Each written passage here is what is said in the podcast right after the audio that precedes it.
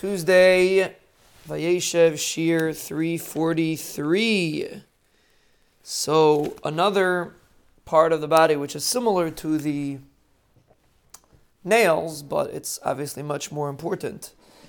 And as we analyze it, we're going to see how important it is. And it's something that we don't notice because most of the time we don't even see it. Well, not, yeah, hopefully we don't see it.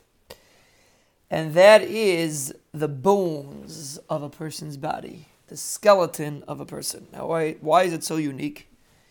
Because after a person's body decomposes, la'achar misasai, the bones are left, which means the essence of a person is his bones, right? If you want to, if you're saying a yeshiva shishtikal Torah, if you want to bring out a point and you want to say the essence of something, what do you, which word do you use?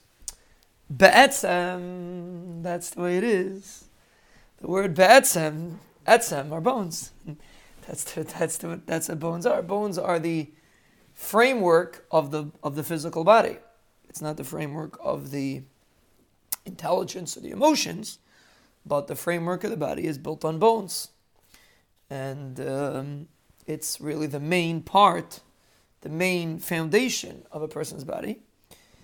And the word strength, how do you, you know, not always, but the word strength can be sometimes used as atzma. Atzma means strength, which again is the same shirish as the word etzem.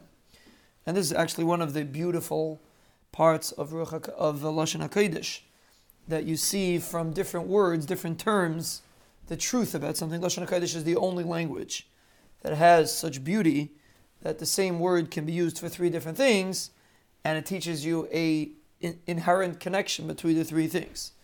So the bones of a person's body is basically the framework of the body. If a person would not have bones, he would collapse.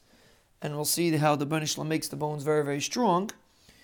And we'll see what keeps the bones sustain, is what gives the bone sustenance, what helps it stay strong, and what helps a person. Eh, muscles are also connected to it, but the bones is really the foundation. And we have uh, uh, there's, a, there's brachas that pertain to bones, but also pertains to muscles. So it's not specifically bones, but basically bones are the foundation that everything that moves is built on. You know, a person can't just move with bones itself. You need ligaments, you need, you need muscles, etc. But the bones are basically the foundation of the body, and that's the appreciation we should have for them. Is that everything that we have in our body is built on a protection and on a support systems of the bones in the body.